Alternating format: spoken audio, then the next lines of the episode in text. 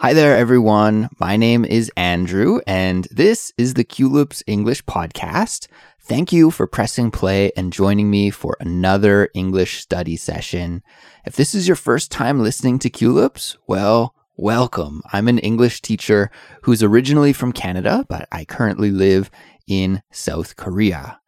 Here at Culips, my team and I, we make lessons for intermediate and advanced English learners from around the world, and we design these lessons to help you improve your English speaking, listening, vocabulary, and communication skills, and also to help you reach your fluency goals, whatever they may be. Now, along the way, we also teach you about the culture of English speaking countries. And at the start of each new week, I release a short bonus episode that I hope will motivate you and help you focus on your English practice for the upcoming week. And this is what you're listening to right now one of these bonus episodes. There's a transcript that accompanies this episode today, and it's totally 100% free. Everybody can agree that free is awesome. So we made this transcript free for everyone.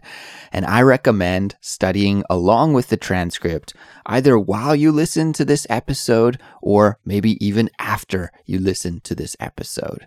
So to get the transcript, all you have to do is click the link that you'll find in the description for this episode, or you could visit our website, culips.com. So, guys, how's it going? What's new with you? I hope everything's going all right. I know there's a lot of craziness in the world these days, but I hope you're all hanging in there and doing okay. I just returned from a short two night trip and I visited a small port city called Tongyeong, which is located at the very southern tip of the Korean peninsula. I went there with one of my friends and we took his car. We drove there. It was a road trip, which was awesome. It's the first road trip that I've taken in a while and it was a lot of fun.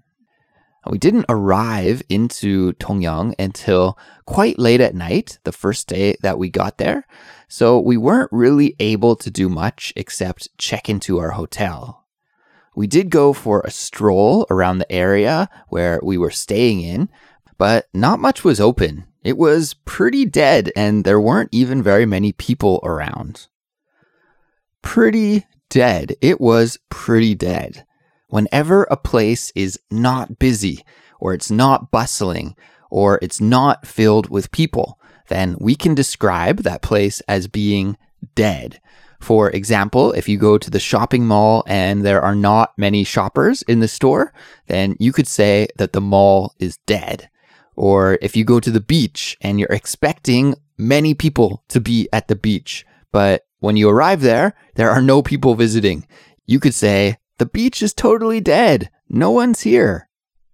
So, anyways, I guess it's much different than Seoul down in Tongyeong because when we went on our late evening walk, it was totally dead.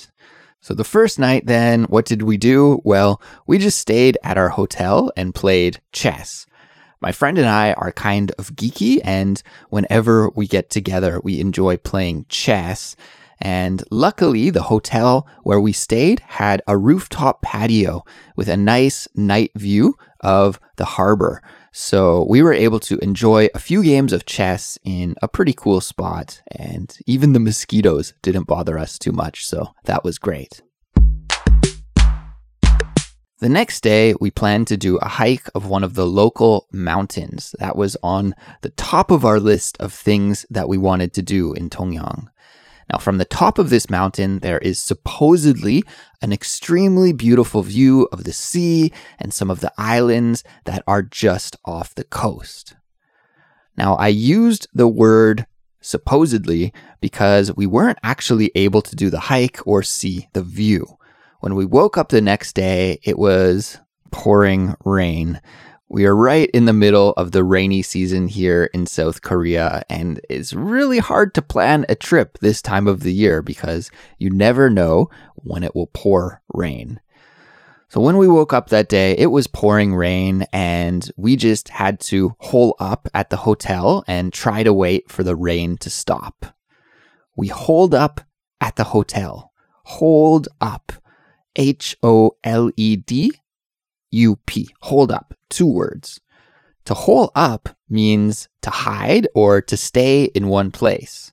It's actually really similar to another phrasal verb that we've talked about on Culips before, recently too, if I recall. Can you think of what that phrasal verb is? It also starts with the letter H. It is hunker down. Were you thinking hunker down? If so, pat yourself on the back. Now, both of these verbs, hole up and hunker down, could be used in this situation because we just stayed in the hotel in one spot, waiting for the rain to stop. So, yeah, we were holed up in the hotel for the morning, and finally, around 2 in the afternoon, the rain let up a little bit and turned to just a light, misty drizzle. Drizzle is a very light rain, and so we saw our opportunity to escape from the hotel and to get out and explore Tongyeong. At this point, it was already way too late for us to go hiking, but we did want to go and check out some of the city. So we walked around and we saw an underground tunnel that was built to connect two parts of the harbor. That was kind of cool.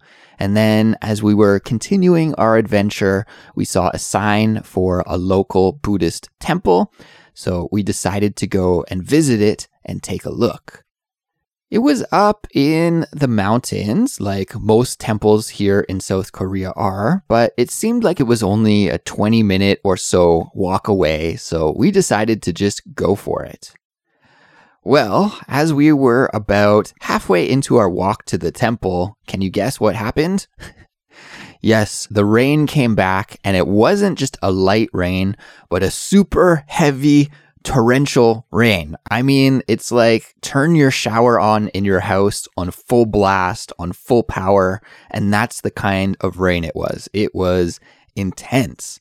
We did have our umbrellas with us, so we popped them open and continued on our way, but they didn't really do much to help. We got totally soaked all the way from our hats to our shoes, but we just continued on our way. It was too late to turn back at that point. Even though I did end up totally wet, it was still one of the highlights of the trip for me to visit the temple. I've been to many temples before here in Korea, but never any in the pouring rain like that. And it was an amazing experience. It was just so peaceful and totally quiet, except for the sound of the rain hitting the ground and the temple roof and the trees. And the mountain itself was surrounded by a heavy, misty rain cloud. And it was really, really just an amazing environment to see the rain dripping off of the roof and creating puddles. It was almost like I was in a movie or something. It was totally surreal. Surreal. It felt surreal. Have you heard this word before? Surreal? Do you know what it means? The spelling is S U R R E A L. Surreal is a word that we use to describe situations that feel more like fantasies or dreams than reality. The only other person that we saw up there at the temple was an elderly monk, and he just silently greeted us when we arrived and then continued on with his work. We only stayed at the temple for 20 minutes or so, but it was a really nice way to spend a few quiet and calm moments up there, despite the heavily falling rain. On our way down from the temple, the rain stopped, and thankfully it didn't start again for the rest of the time that we were visiting Tongyeong. Some of the other highlights from the trip included visiting a park called Tara Park, which was beautifully located above the sea. And at the park, we watched the sunset actually. So we could see on one side the sun set behind some of the local islands, and then on the other side, we watched the moon rise. It was very, very beautiful. The following day, before we returned home, we visited a really cool exhibit where we could see and tour full size replicas of warships that took part in Korea's defense of the Japanese invasions of Korea way back in history in the late 1500s. And it was amazing to see. And actually, I learned that a lot of the naval battles from that war took place in and around the sea near Tongyeong. Now, I'm not knowledgeable enough to go into the details about the war, but I do know that Korea's naval performance in that war was incredible, and their advanced warship technology and skilled leadership of one of their talented admirals named Lee Sun-shin resulted in many victories. So it was really, really, really interesting to get to walk around and tour through the different kinds of battleships used in the war, including the famous turtle ship. There were four ships in total, and they were even docked in the water. So they were rocking back and forth as we walked around them and toured through them. And in fact, we were the only ones at the exhibit. So we had lots of time to just explore them at our own pace and our own speed. And it was just a really cool experience and I think a fantastic way to learn about history. The only disappointing thing about the trip is that I didn't get to try the local delicacy. Do you know that word, delicacy? Delicacy is a food that is unique and special to a specific area or a specific region or a specific place. The local delicacy to Tongyeong, because of its location right by the sea, is seafood. now, I don't want to badmouth my friend, but he's not really a seafood guy and wasn't into trying any seafood. And to be completely honest with you, I'm also not a huge seafood fan. But I do think I like it more than my friend does. And my wife is a big seafood lover, and she's been getting me into it more and more and more. And I've been learning to love it.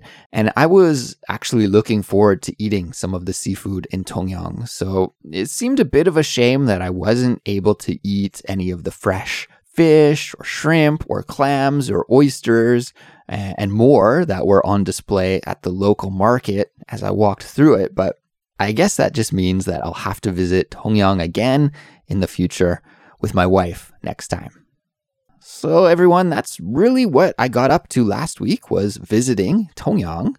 As for what's new here at Culips, we released a new simplified speech episode featuring Cassie and I about our most prized possessions. And if you haven't heard that episode yet, make sure to check it out. Looking ahead, we'll be releasing a new Real Talk episode featuring a practical English lesson about ordering flowers at a florist's. That'll be coming out a little bit later this week. So please keep your eyes and ears open for it when it drops. When we say something drops, we mean when it is released publicly. So that episode will drop a little bit later in the week. And finally, I also want to remind all Culips members if you're a Culips member, this announcement is for you. Guys, we are having our Culips members live stream happening very, very soon on Tuesday, July 26th at 7:30 p.m. Korean Standard Time. Okay, this is Korean time, so if you live in a different part of the world, you have to calculate what time it will be starting in your area. But we'll be hosting the live stream at that time, and I would love for many, many Culips members to join me. I think I will be the only host this month because uh, Cassie is in the process of moving to Thailand right now. So I think maybe she won't be fully settled into her new apartment yet. So she'll probably have to skip this month, but of course I will be there and I will be happy to spend some time with you, hang out, we'll practice English together. If you guys have any questions for me, You can feel free to ask, and I'll do my best to answer them. And we'll just spend a good 45 minutes to an hour or so practicing English and hanging out together. How do you join the live stream? Well, all you have to do is log in to your culips.com account and follow the link from the dashboard. It's time for this week's vocabulary lesson. Before I let you go, I wanted to focus in on one of the expressions that I used in this episode that I think is a really good one for you to all know. It's common, you'll hear it often, and it's a great one to add to your vocabulary. It is to badmouth someone. To badmouth someone. Did you hear it when I said it a bit earlier in this episode? Let's rewind, go back, and take a listen to that part a couple more times. Now, I don't want to badmouth my friend, but he's not really a seafood guy and wasn't into trying any seafood. Now, I don't want to badmouth my friend, but he's not really a seafood guy and wasn't into trying any seafood. To badmouth someone means to say bad things or critical things about someone especially behind their back. If you say something behind someone's back, it means that you talk about someone when they're not there. Okay, so it's like you're kind of gossiping with another person and you're saying bad things about someone, but that person isn't even there. Okay, that is bad mouthing someone behind their back. So I use this expression because I wanted to be clear that I wasn't trying to criticize my friend. Especially, he's not here to defend himself, right? I'm kind of talking behind his back. He wasn't there to defend himself when I said that he is not a seafood fan. So, in fact, this is one of the ways that we use this expression often is when we're gossiping or when we're talking about someone behind their back but we want to give a warning sentence to say that we're going to make a comment that's negative or critical, but we don't want our conversation partner, the person that we're talking to, to take it the wrong way and think that we're hating that person or that we're trying to criticize that person. So we can use this kind of warning sentence in this situation. We could say something like, I don't want to badmouth him, but da da da. And this will just communicate to your conversation partner that although you're about to say something that's a little bit negative about a different person, it doesn't mean that you hate that person or dislike this person. Anyways, guys, the core meaning that you need to know of to badmouth someone is it means that you are saying something bad or negative or critical about someone, usually behind their back. Now, I've prepared three example sentences that will help us to understand this idiomatic expression more deeply, and these sentences will illustrate its meaning clearly. So let's listen to them now. Example sentence number one I heard you were badmouthing me behind my back the other day. If you have something to say to me, you should at least say it to my face. I heard you were badmouthing me behind my back the other day. If you have something to say to me, you should at least say it to my face. Let's break this example sentence down. The speaker said, I heard you were bad mouthing me behind my back the other day. So this means that somebody was saying some bad things or negative things or critical things about the speaker of that example sentence. And that speaker actually learned that the other person was saying these negative things. And the speaker confronted that gossiper, that gossiping guy about that and said, Hey, if you have something to say to me, you know, if you want to criticize me or you don't like me or something and you have something negative to say, don't just go around gossiping and saying it to other people behind my back, but just say it to my face. Tell me directly. That's what that example sentence means. Example sentence number two. I don't want to badmouth Janet or anything, but every time we get together, she's late. I wish she'd try a bit harder to be on time. I don't want to badmouth Janet or anything, but every time we get together, she's late. I wish she'd try a bit harder to be on time. Let's break that example sentence down. The speaker of that sentence said, I don't want to badmouth Janet. So he is introducing to his friends or the people that he is speaking to that he is going to make a negative, critical comment about Janet. But that doesn't mean that he hates her or that he really dislikes her or that he is angry with her. It's nothing like that. He's just kind of softening the blow, making the negative comment that he's going to introduce in just a moment a little bit softer, right? So he's giving his conversation partners a warning. Hey guys, I'm going to say something negative about Janet, but please don't interpret it as meaning that I really, really hate her. Okay, it's kind of got that function as an introduction sentence. So he goes on to say, Every time we hang out, every time we get together, Janet's late, and I wish she'd try harder to be on time. Example sentence number three. We shouldn't badmouth people who are successful. Instead, we should celebrate their hard work and achievements. We shouldn't badmouth people who are successful. Instead, we should celebrate their hard work and achievements. Let's break that example down. Here, the speaker says that we shouldn't badmouth people who are successful. So, what he's trying to communicate is we shouldn't say negative things about successful people, or we shouldn't criticize them excessively. Uh, sometimes that's really easy to do. We see, you know, really ultra rich people or something, and we talk behind their back and say bad things or critical things about them. But at least in that example sentence, the speaker says that instead of bad mouthing them, we should celebrate their achievements. That is it for this week's bonus episode, everyone. Thanks for making it to the end, and congratulations on starting off your week with an English study session with me. Hope you guys all have a great week, and I will talk to you next time. Take care, and goodbye.